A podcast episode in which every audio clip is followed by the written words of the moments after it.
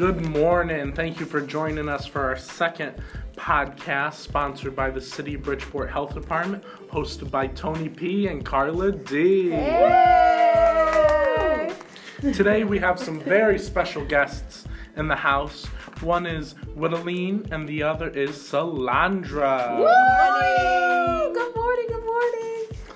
Now, Whittaline, you are the Emergency Preparedness Coordinator for the City of Bridgeport. Now, what exactly are you preparing for? What is your role there? So, as the emergency preparedness coordinator, our role is to be prepared. So, we are ready for public, any public health threats, including infectious disease, natural disasters. You know, when the storms comes our way, snow comes our way. Um, thank God we're done with the snow for sure Yes. now, though. Oh. Um, any chemical, nuclear, any kind of, you know, any anthrax attack if that were to happen. So that is our most thing that we are prepared for that kind of stuff. So we have different partners. We partner with the um, EOC, which is with Scott Appleby and all everyone that's included, with the police department, fire department, and many different community-based centers.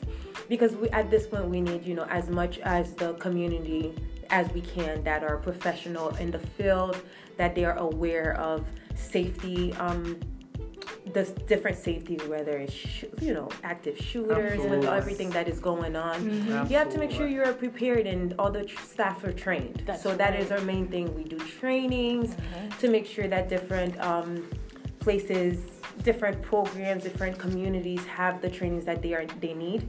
So that's where it comes in. Where if you know a department or a community-based health center needs certain trainings to contact us because we are definitely ready to do trainings wherever and however we can so we can make sure the Bridgeport community is prepared in case of an emergency for sure. That's that's great. Yes, it is. Now, now the city has something called MRC. What does that stand for? What is the purpose of that? So MRC, the MRC program is actually a medical reserve corps program. It is a national network of volunteers organized locally to improve the health and safety of their communities. So the MRC network com- comprises of, of about 190 volunteers and 900 community-based Wow, units. wow. It's very, you know, it's United States, it's wide. Mhm. So um, when we focus into Bridgeport, which we are working with a population of 146,000 um, people, we want to make sure that we are prepared because yes. there's different, you know, there's different communities that are smaller.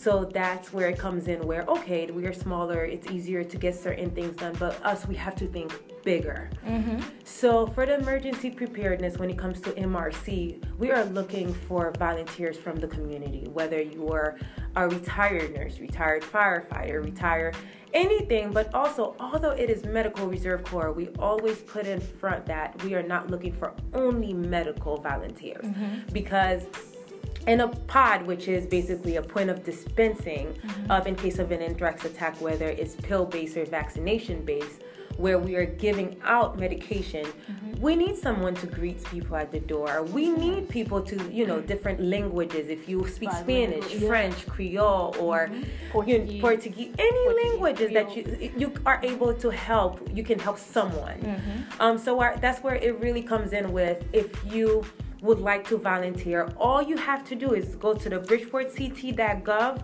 backslash health. And you'll see on the right hand side emergency preparedness. You will click on that. You'll see a little, you will see some information on that. And with that being said, you just click on emergency preparedness and um, you'll be able to go on and sign up. You'll get an email from us and we'll take it from there. I can, um, my name, as we stated, is Whitney. I can be reached through cell phone um, at 475 422 4025, or you can call my office um, phone at 203 576 8426. So that's that's definitely it. It's a it's it's a little bit of everything. And one thing I have to say as a volunteer, one of the things that all my volunteers are so happy about, and I almost mm-hmm. left it out. What a yeah, thing! Please. So one of the most, most, most important things that my volunteers really love and take advantage of is, in case of an anthrax attack or any kind of attack, mm-hmm. that medication is being dispensed. Mm-hmm. You, as a volunteer, and your family get medication first. Wow. So you and your household definitely get medication first, and that's something that many of my um, my volunteers members are so loving about because their kids get medication first. So that's one thing we cannot leave out. And also, you are covered under the liability protection of the state. So you are pretty protected. So we're not just throwing you in there, you know, as a volunteer. There are trainings, different trainings that we will train you to get you prepared. So you know, I know Anthony is one of our um, I sure volunteers. am. Sign oh. me up. now let me tell you what. I had an emergency this morning that I oh, didn't know me. what to do. Oh, so I could have called you. You could. I did not have time to stop for a coffee. Oh my god, that mean, is a big emergency. And guess what? I didn't know what to do. I, I thought we were gonna have to activate MRC. Yes. I just I I don't know what. To do. You know what? That would have been a good because I could have activated someone. Maybe the person that's closest to Starbucks or Dunkin' Donuts. I know. Like, we could have just right ahead I and just, get them to I get didn't know how to function. we'll have that so covered next time for sure. Thank you so much, William. You did a wonderful Now switching gears to Solandra, and let me tell you, that color looks lovely on Thank you. you. I yes, love it. it does. Yes, it um, does. In those now, glasses. Mm. so what about me? I, I didn't. What looks good on me? everything looks Every, gorgeous. Too much to mention. Okay, well, Too much to everything mention. Everything looks gorgeous on Solandra. Awesome. Okay, okay, guys. Oh, okay. I paid you guys well. I know. Perfect. Homes. They keep me going. now, Solandra, dear, you work in the vital records department of the city, uh, Bridgeport. Now, what does the department do? What do you what do you guys have over there in terms of records? Yes. Hi, I'm Solandra, and I'm a customer service clerk for the Vital Records for the City of Bridgeport. Um, we are the keeper of the rec- of uh, City Vital Records. That is birth certificates, marriage license, and death certificates, and also confidential files. Um, you can obtain a certified copy of a vital record in three ways.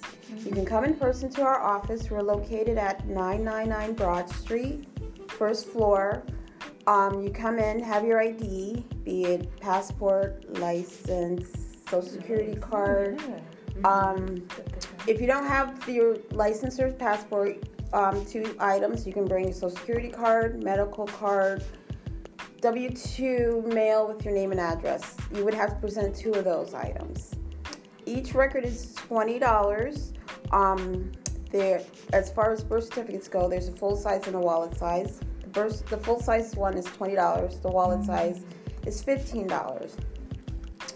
And our hours are Mondays 9 to 6:30, uh, six o'clock to come in to uh, obtain a marriage license, but everything else it's nine to six thirty, mm mm-hmm. and then uh, on Mondays, Tuesdays through Fridays nine to four thirty, four o'clock if you need to obtain a marriage license. I like the fact that you have extended hours especially yes. people who's just getting out of work at five. five yes. they can be able to that be there. Awesome. Yes, yeah. people. Six o'clock. They are so know? grateful. They love it. They come in and are like, "Oh, you're still open." Mm-hmm. so they love that That's aspect nice. of our uh, extended hours. So yes. when I'm getting married, I'll make sure I can get out of work yes. to come get my marriage license. That's yes. right. yes. Right before six thirty. Right, right before six thirty. and to obtain a marriage license, we just need before you come to our office, you have to set it up with a person who's going to marry you, be it a mm-hmm. justice of the peace or a um, person in the church. Now you know everybody. Your favorite co-host mm-hmm. is a justice of the peace. Yes, yes. So just contact me, and we could get it going. we could probably even film another episode while we're marrying you. oh. So just let me know. Yeah. Oh, we also have a notary service in our office. Mm. Um, we have two notaries, Deborah Wood, and our my boss as well, Patricia Ulatowski. Do you have to pay for those notaries? Yes. Okay. Um, make sure you have your ID or passport. You have to have you have to have a picture ID. Mm-hmm. That's the only way you can we, we, we will do the notary. And for each signature, it's five dollars. Oh, okay. Yes. And then we also do genealogy. We also offer a genealogy service. It's twenty dollars for each certificate as well. Um, it's genealogy.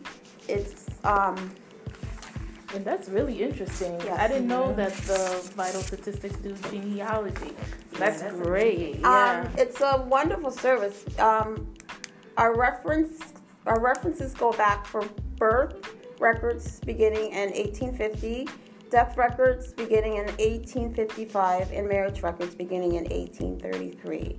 wow. That's, Amazing. I yes. wasn't even close to be born. Yeah. Yeah. And then you And can it's track back all the way. being- Yes, and it's very interesting genealogy. Looking through the books, um, Mm-hmm. our older the books from 1800s are huge books. They look like imagine Shakespearean times where they have those huge books that they're holding and looking. You know, it's Yeah. it's amazing. amazing. It's amazing. Yes. I would love and to you see find that. a lot of history, um, birth, uh, what the, um, sorry, um, the birth records, the marriage and the death, or what was going on at the time. The names were different, the occupations Wow. and such, and uh, basically where a lot of the people were coming in from different countries. It's amazing. Wow. Oh, that Yes. is so Fascinating great. stuff. Yes. Yes. I tell you what, I uh, signed up for uh, Ancestry DNA, and I sent it in, and they sent you so many things. You know, finding out who you're related to, Yes. where exactly you're from.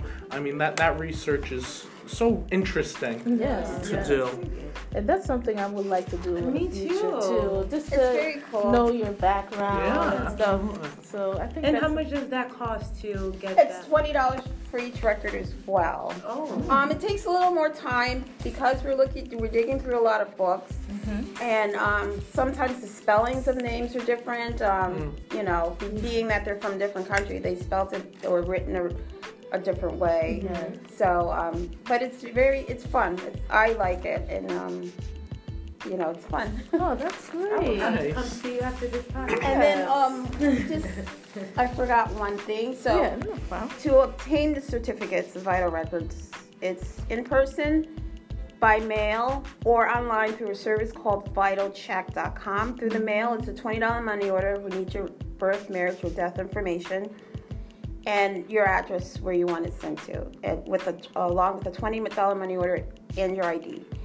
The last, uh, off, uh, the last way to get one is online through vitalchek.com. It's $47. You go online, order it, fax us uh, the form and your ID, and we get it out um, through UPS. UPS picks up at the end of the day. You should get it in three to five days. I like Wow. the fact that they have that option.